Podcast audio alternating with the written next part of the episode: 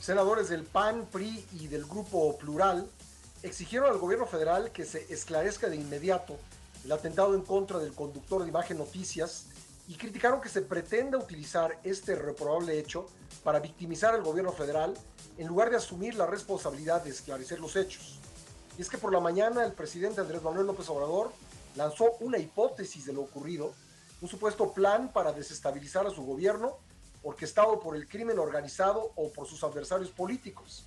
Además, convocó a la ciudadanía a aportar información al respecto. Dijo que la recompensa sería evitar frenar ese plan en su contra.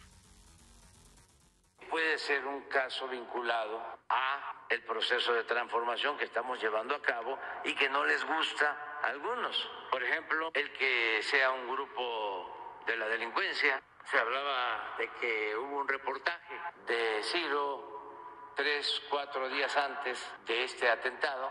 En este caso en particular, les diría de que además de una vileza, no tendría el efecto que posiblemente si existiera esa intención, causaría para afectar nuestro gobierno.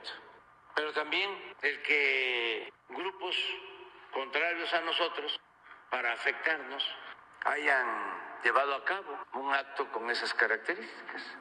Hago un llamado a la gente que pueda saber que nos ayuden. Si escucharon algo, vieron algún movimiento, conocen a alguien, ayúdennos. La mejor recompensa es que nos van a ayudar mucho a evitar si es que existe un plan de desestabilizar la vida pública del país? Pues hipótesis puede haber muchas. Eh, si se trata de pensar en diferentes hipótesis, también podríamos pensar, por ejemplo, en que alguien creyendo que con esto le hacía un favor al gobierno, pues atentó en contra de nuestro compañero. Pero como le digo, pues son muchas las hipótesis que uno puede pensar y en realidad se trata pues de que se investiguen los hechos y se deslinden las responsabilidades y se haga sobre todo justicia al afectado, no a alguien antes que él. Destaca, por cierto, la versión de que el atentado pudo originarse por un video presentado por Ciro Gómez Leiva el 13 de diciembre, donde se ve a Mario Alberto Romero Ramírez, alias El Tucán, llevando una ofrenda el 2 de diciembre a la Virgen de Guadalupe en Parácuaro, Michoacán.